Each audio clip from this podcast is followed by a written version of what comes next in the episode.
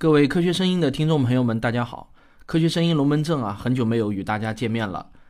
这两天呢，因为发生了一些特别的事情，所以呢，尽管这个卓老板和旭东都非常的忙，但是呢，我还是强行让他们录了一些东西。我相信我们的听众大多数对朱清时这个名字啊，并不会感到陌生，因为呢，从去年以来啊，他的很多文章都被广泛的转载。这两天呢，他又闹出了一个大新闻。不过考虑到还有不少听众呢，可能是不晓得咋回事儿的，那么我来呢，先给大家做一个简单的回顾。朱清时，化学家，中国科学院院士，曾担任中国科技大学第七任校长，南方科技大学的创校校长。除了这些呢，他还有很多的光环和头衔。应该说，在他年轻的时候，是一位有杰出贡献的科学家。去年下半年呢，有一篇文章在网络上和朋友圈中疯转。这篇文章的题目叫做《客观世界很有可能并不存在》，作者呢就是朱清时院士。在这篇文章中，朱先生用满篇的量子力学的术语，试图论证我们身处的客观世界可能并不存在，灵魂可能是存在的，等等一系列非常玄妙的东西。但是碍于他的身份呢，这篇文章出来以后啊，很多科学界的人士呢，并没有对这篇文章做出公开的点评。据我所知呢，一般都只是在私下谈论。但就在刚刚过去不久的六月十号，他在北京中医药大学宣称自己用身体观察到了真气和气脉。而根据公开的信息，六月十一日，他又在上海出席木鱼论坛，并做主题演讲。如何用科学语言讲佛法？不过这次朱老先生的演讲呢，走得有点远。他提出了更多超自然现象的真实性，而这次他都不再用“可能”这种有所保留的字眼，而是宣称自己亲身体会到了很多超自然的东西。这样一来呢，科学界终于坐不住了。六月十二号。知识分子发表署名文章，作者是天体物理学博士，也是科普界的知名人士，科学松鼠会的孙正凡，一般江湖人称松鼠老孙啊。他写了一篇长文，题目非常的犀利，文章的标题叫《朱清时院士用科学给巫术化妆》，直斥朱先生就是在宣扬伪科学。这篇文章对朱老先生的观点和论据进行了逐一的驳斥。老孙的几个主要观点是呢，科学规律不可以到处滥用，科学与宗教的思考范式无法通约，用科学证明宗教存在致命的危险。最后，老孙的结语是：朱老先生其实就是发明了一种量子巫术而已，伤害的不仅仅是科学，对宗教也一样是一种伤害。对此呢，科学声音作为一个民间组织，我们也要明确表明一下我们的态度和观点。我们对朱清时院士的这些做法当然是持反对态度的。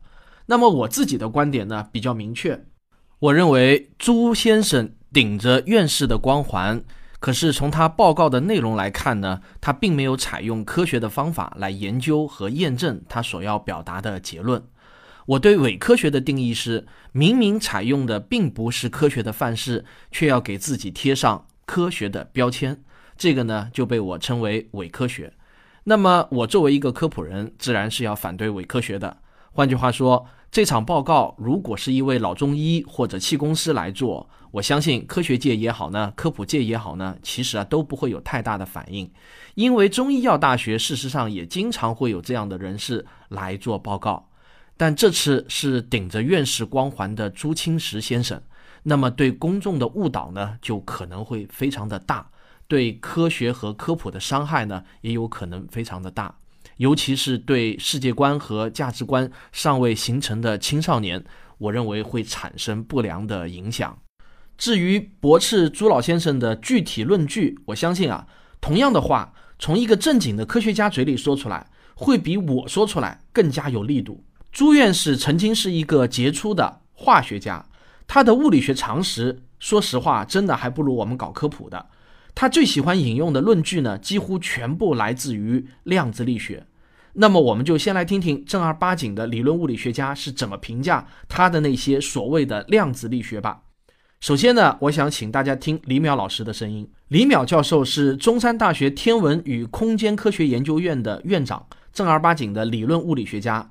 一九九六年在芝加哥大学费米研究所任高级研究助理，一九九九年回国任中国科学院理论物理研究所研究员、博士生导师。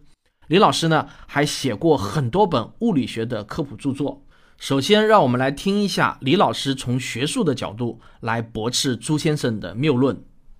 这几年市面上流行的一种观点呢，是被朱清时的两篇文章给煽动起来的。下面是引用他的原文，他说：“量子力学就像你的女儿，既在客厅又不在客厅，你要去看这个女儿在和不在，你就实施了观察的动作。你一观察，这个女儿的存在状态就崩塌了。”就他输了，她从原来的在客厅又不在客厅的叠加状态，一下子变成在客厅或者不在客厅的唯一状态了。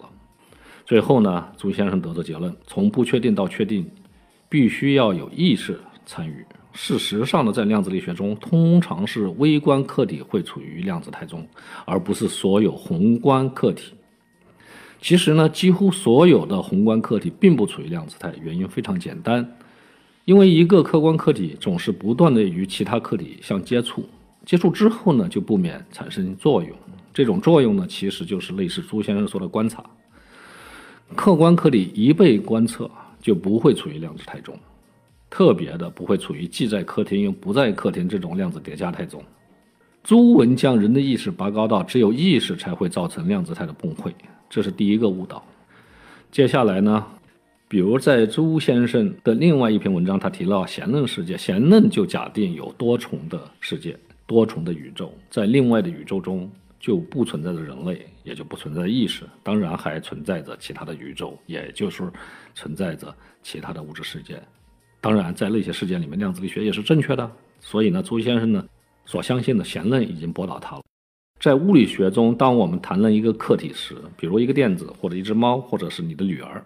我们要为这个客体赋予一些量，第一个就是质量，不论意识去不去测量，电子的质量是固定的，大约呢是十的负二十七次方克。如果我有一克电子，不论我测量和不测量，数不数它的数目，里面一定含有一千亿亿亿个电子，是吧？这个质量就决定了电子是存在的。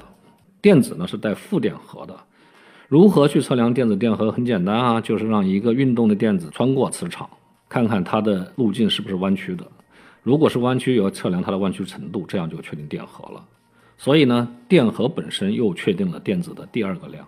电子的第三个重要特质是自旋，它就像一个小陀螺，测不测它呢？它总是在那里。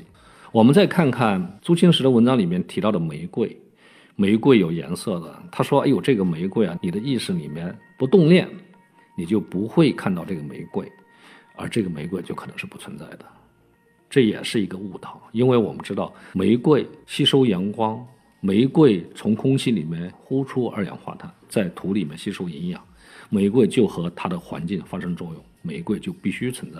所以呢，朱文的主要结论之一，波函数也就是量子力学的状态，从不确定到确定，必须要有量子力学的参与。这个结论真的到最后，我们发现。朱清时先生是错的。朱文关于灵魂的解释呢，首先借助于人的大脑里面的意识，可能和纠缠有关。按照朱文的意思，当我的父母生下我的时候，我的大脑居然和宇宙中别的什么东西是纠缠的。即使我相信我的大脑是量子态，或者我的大脑中的一部分是量子态，它也不会和宇宙其他什么东西纠缠。第二，如果我想在我的死的时候将我的意识传递出去，我必须请我的朋友准备好两倍于我的大脑的物质，而这两部分还得互相纠缠，然后将其中一部分送到别的地方，将其中另外一部分和我的大脑做对比。这样下来呢，即使我的灵魂被保留了，也是高科技人工的结果，而不是大自然的结果。人类在未来也许会实现量子计算机，也许会实现宏观物体的量子传输，甚至将会将人类的意识保存起来，但这和自然界中的灵魂没有任何关系。也就是说，朱老先生谈论的量子力学，在真正的理论物理学家看来，他的很多观点就跟民科攻击相对论的那些言论呢是差不多的。也就是说呢。朱老先生谈论的量子力学，在真正的理论物理学家看来，他的很多观点呢，就跟民科谈论相对论呢是差不多的。朱老先生其实呢，对量子力学是一知半解的，他只是在凭自己的想象向公众传播一些错误的量子力学的结论。但老先生可是院士啊，是大科学家啊。如果不是具有同样科学家身份的人来驳斥朱老的那些打引号的科学知识，普通大众肯定是相信朱老，而不是相信我们这样的科普人啊。所以呢，他对公众的误导就比各种王大师、李大师强大的多。也正因为这样，才需要真正的科学家发出声音。下面呢，我想请大家听一下上海天文馆建设指挥部展示部部长。上海市天文学会副理事长、研究员林清博士的声音，他也是一位科学家。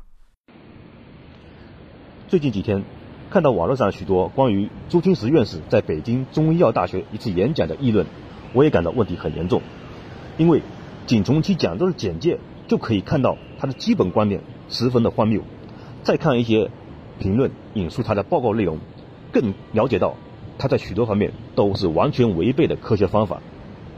我认为，朱清时院士关于科学的终极是佛学，关于量子意识、人体真气以及存在超自然力等观点，都是完全违背科学界的主流认知的。绝大多数科学家都不会接受他的观点。受过科学训练、具有基本科学素质的人，大多数都能一眼看穿他这些观点的荒谬。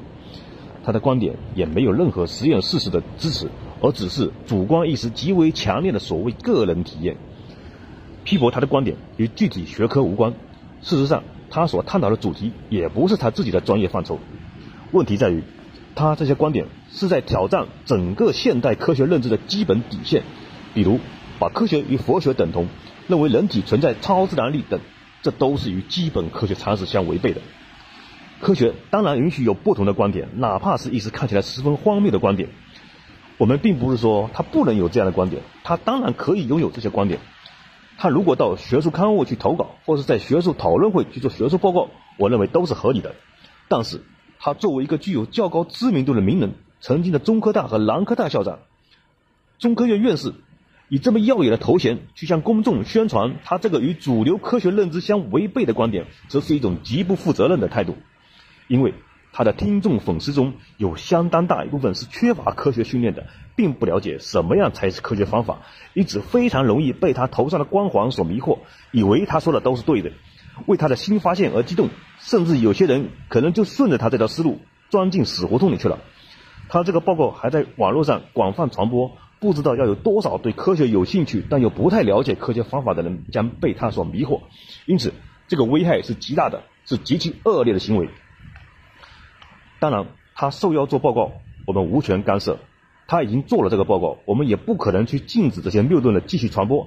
但是，我们作为科普人，我们有义务去尽我们之力，发出科学的声音。作为一名在科普战线上已经工作了二十多年的老兵，我在这里郑重声明：本人对朱先生如此不负责任的在公开场合向公众推销其伪科学的观点，表示强烈的谴责。我要在这里十分明确的向广大听众说一声。他在这个报告中所用的思维方法不是科学的思维方法，他所传播的观点也是根本违背的科学界的主流认知，在我们的眼中那就是伪科学。科普人只认科学而不认什么大人物，哪怕你是院士、校长，只要违背了科学精神、科学方法，我们一样要给予强烈的谴责。谢谢。林博士的声音让我听的是血脉喷张啊。那么我们科学声音的其他几位成员又是怎么样的观点呢？让我们先来听一下卓老板的声音。首先呢，朱清时作为中国科学院院士，已经这么久的时间，相信他的知识范围、他的个人见识是远超普通人的，或者是远超我们这些做科普节目的人。所以呢，他在这最近几年总是在说这些佛学与量子，呃，还有这这个人体气功的这些学说，应该是。那一个是他有勇气，二一个就是他真的通过自身的感触体察到了一些东西，但这些东西关键就在于可不可以验证了。对于他这个岁数人来说，估计也没有精力、没能力做实验去验证。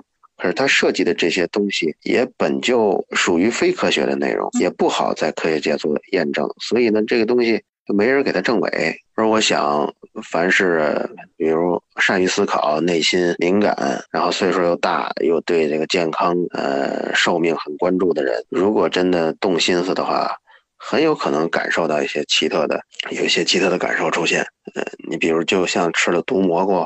或者有些人通过打坐冥想，或出现一些幻听幻视，我觉得这都是有可能的。但朱清时说的这些东西是大众，就是对科学不了解的人愿意谈论、愿意感兴趣的内容，所以他这么说对科普的呃这个伤害比较大。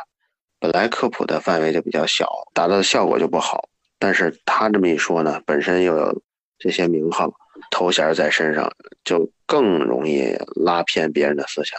呃，就好像其他人的科普工作都白干了，他只要说一个讲座，就能把呃很多人的功绩都可以抹杀。他这个身份跟地位，他应该知道自己的说话跟呃一个普通人谈个人体会是不一样的，他这影响力会有。所以我觉得他错就错在说话不谨慎，这些话已经。不适合他再说了。呃，有这个身份跟地位的时候，他就要承担起这个社会责任。好，那么下面听一下旭东的观点。就像上个月我膜拜了那个女德讲座一样，听到这个事情，作为科普界的吃瓜群众，我也是非常震惊的。当然，还是要先声明啊，首先我尊重每个人宗教信仰的自由。其次呢，还是要说科学是有明确边界的。这是一套经过反复实践、检验、行之有效的，用于我们去正确认识这个物质世界的方法。科学研究的都是可证伪的问题。那至于在科学的边界之外到底是什么，这并不是科学的事。我曾经也在一期节目当中谈过，是哲学，又或是神学，是玄学，这都可以。但是呢，它都和我们所讨论的科学无关，这是一个前提。当然。如果说作为一名信众，试图用自己的知识储备来参悟教义，或者说试图去解释一些超自然的事情，也无可厚非。历史上这样做的顶级科学家也不少，远的有晚年的牛顿，近的有诺贝尔物理学奖得主布莱恩·约瑟夫森。可问题是，这些基于个人主观体验或者说是悟出来的东西，它并不是科学啊，更不能在信众之外进行所谓的科普吧，因为。这样就成了传教，不是吗？尤其是头顶院士这样的顶级科学光环，在这个缺乏独立思考的有些快餐的年代，很多人就会因为这个头衔而直接将科学家所说的一切等同于这就是科学，就是经过了大量实证的科学。这个显然会混淆不少人对于什么是科学的认知。那我们普通人都知道，公众人物需要注意自身的形象。虽然说你在家里怎么样，你在私人的场合怎么样，这是你的自由，但是公开的时候，你需要注意自己的言行。同样的，头顶光环的科学家在宣扬自己对于个人信仰认识的时候，也应该注意界限在哪里。如果在这个场合，而且是一个公开的面向非信众的场合，你使用头衔的同时，又用了很多不科学的主观体验，试图去证明你信仰的科学性，那只能说不太妥当吧。当然，最后我还是想强调，不科学这并不是一个贬义词，或者说是政治不正确的词。但是反过来，传统也并不代表着它就一定是正确的，或者说拥护传统，它也并非一定是一件。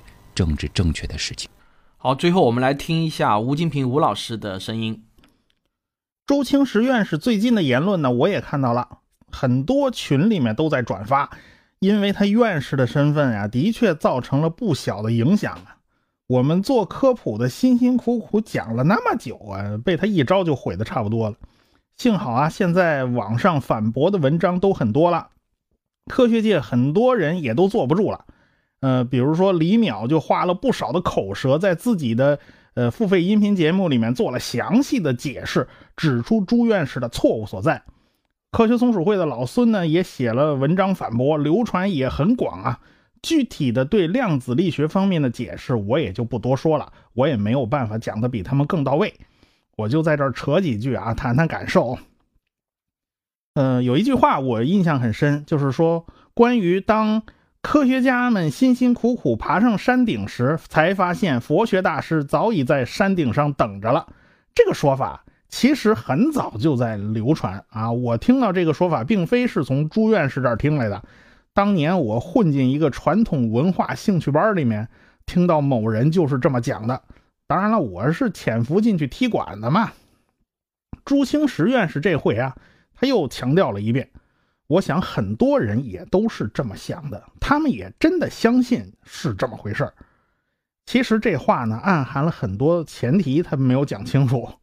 看这个意思啊，啊，好像是不管佛学也好啊，科学也罢，好像大家都是奔着一个目标去的。只是路径不一样，有的快，有的慢。他那意思就是佛佛教是走捷径，直接走得很快，直接就到山顶了。科学就是爬爬的那个山上，就慢慢慢慢蹭蹭磨磨蹭蹭在那儿啊，始终找不到正确方向啊，所以走的特别慢。他不这个话差不多就这意思吧？其实这很值得商榷。佛学和科学爬的是同一座山头吗？他是这样吗？未必吧。这根本就是挨不上的事儿啊！因为科学和宗教本来就不是一个路数。再者，这话强调了啊，佛学爬到山顶了，有山顶吗？山顶象征着终极的智慧，但是你翻过来想啊，也就象征着到此为止了嘛。你到了山顶就 over 了，再也无路可走了嘛。终极跟无路可走是一码事儿，有这码事儿吗？科学从来没强调过终极智慧。波普尔的理论我们强调过很多次了，不能证伪的不算科学。那么，任何科学得出的结论都在等待着被证伪。既然如此，那也就没有哪个理论号称是终点，是不是？他因为他等着被证伪嘛，他怎么能说是终点呢？所以啊，科学强调认知的确定性，它不强调真理。比如说能量守恒定律，我们至今没有找到反例嘛，所以这个东西它是确定的，它是靠谱的。哎，一个结论只要在限定的范围内使用，就是可靠的。科学研究追求的是这种确定性，这与宗教追求的东西它不是一码事儿。当然，宗教拉着科学来证明自己的正确性，那只能说他自己权威性不够嘛，是不是？需要借助科学的权威性来替自己撑腰嘛？那这就是另外一码事了。朱清时院士的整个描述里面呢，呃，他那个“真气”这个词儿出现了很多次，其实每次的含义都有都有变化。意识这个概念含义啊，在他的叙述过程里面也是有变化的。其实呢，呃，这也好理解，只要使用我们普通的自然语言呢，呃，你的含义都是会慢慢慢慢慢它就会跑。恐怕这个问题是很难解决的。那除非你用数学公式嘛，你把它这俩写成变量，写成数学公式，那就它就不跑了嘛。但是有些基础的这些词啊，这个概念，它到底是什么意思？到底是什么内涵呢？我以前看到有人在网络上啊，聊天软件里面，呃，大段的发言讲佛学，大段贴文字，我看了看，很多概念都看得糊糊里糊涂的，也不是太明白，他们到底说的是什么呢？所以我就弱弱的问了一句：“啊，你说的这个东西如何测量呢？”然后我就被他们拉黑了，被他们踢出来了嘛。其实这是科学研究的一个路数，一个基础概念的真正内涵啊，其实是由测量方法界定的。听过我《宇宙大爆炸》专辑的朋友们可能会记得啊，最近我出的这本书《柔软的宇宙》里面也写到这部分内容了啊，质量。是有两个测量方式的，一个是通过引力来测量，哎，我们用天平秤什么的，就是靠引力；还有一个是通过惯性来测量，比如说我们用用个什么加速计啊测测，哎，就是用的惯性。测量方式不一样啊，其实这两个质量的含义它是不同的。从牛顿的时代他就认识到，质量啊，它是有两个定义的，一个叫惯性质量，一个叫引力质量。这其实是不同的，但是这两个奇怪就奇怪的，它始终保持一致，哎，所以这才是最奇怪的地方。可见他们那个时候对一个概念的界定是多么的严谨。所以啊，这就是一个有效的办法啊。某些基础概念你搞不懂的时候，你不妨想想这东西到底该如何测量。不过呢，你要这么去问别人吧，不保证别人不把你拉黑啊，这算是副作用吧。呃，我也就说这么多了。好了，那么我们今天这一期特别节目啊，就谈到这里。如果您也想发表您的观点的话呢，可以马上给我们投稿。我们的投稿邮箱是科学声音的拼音 at 幺六三点 com。但如果投稿的话，请注意两点啊。第一，首先要表明您的身份；第二呢，是发言时间不能超过五分钟。好了，那么我们下期再见。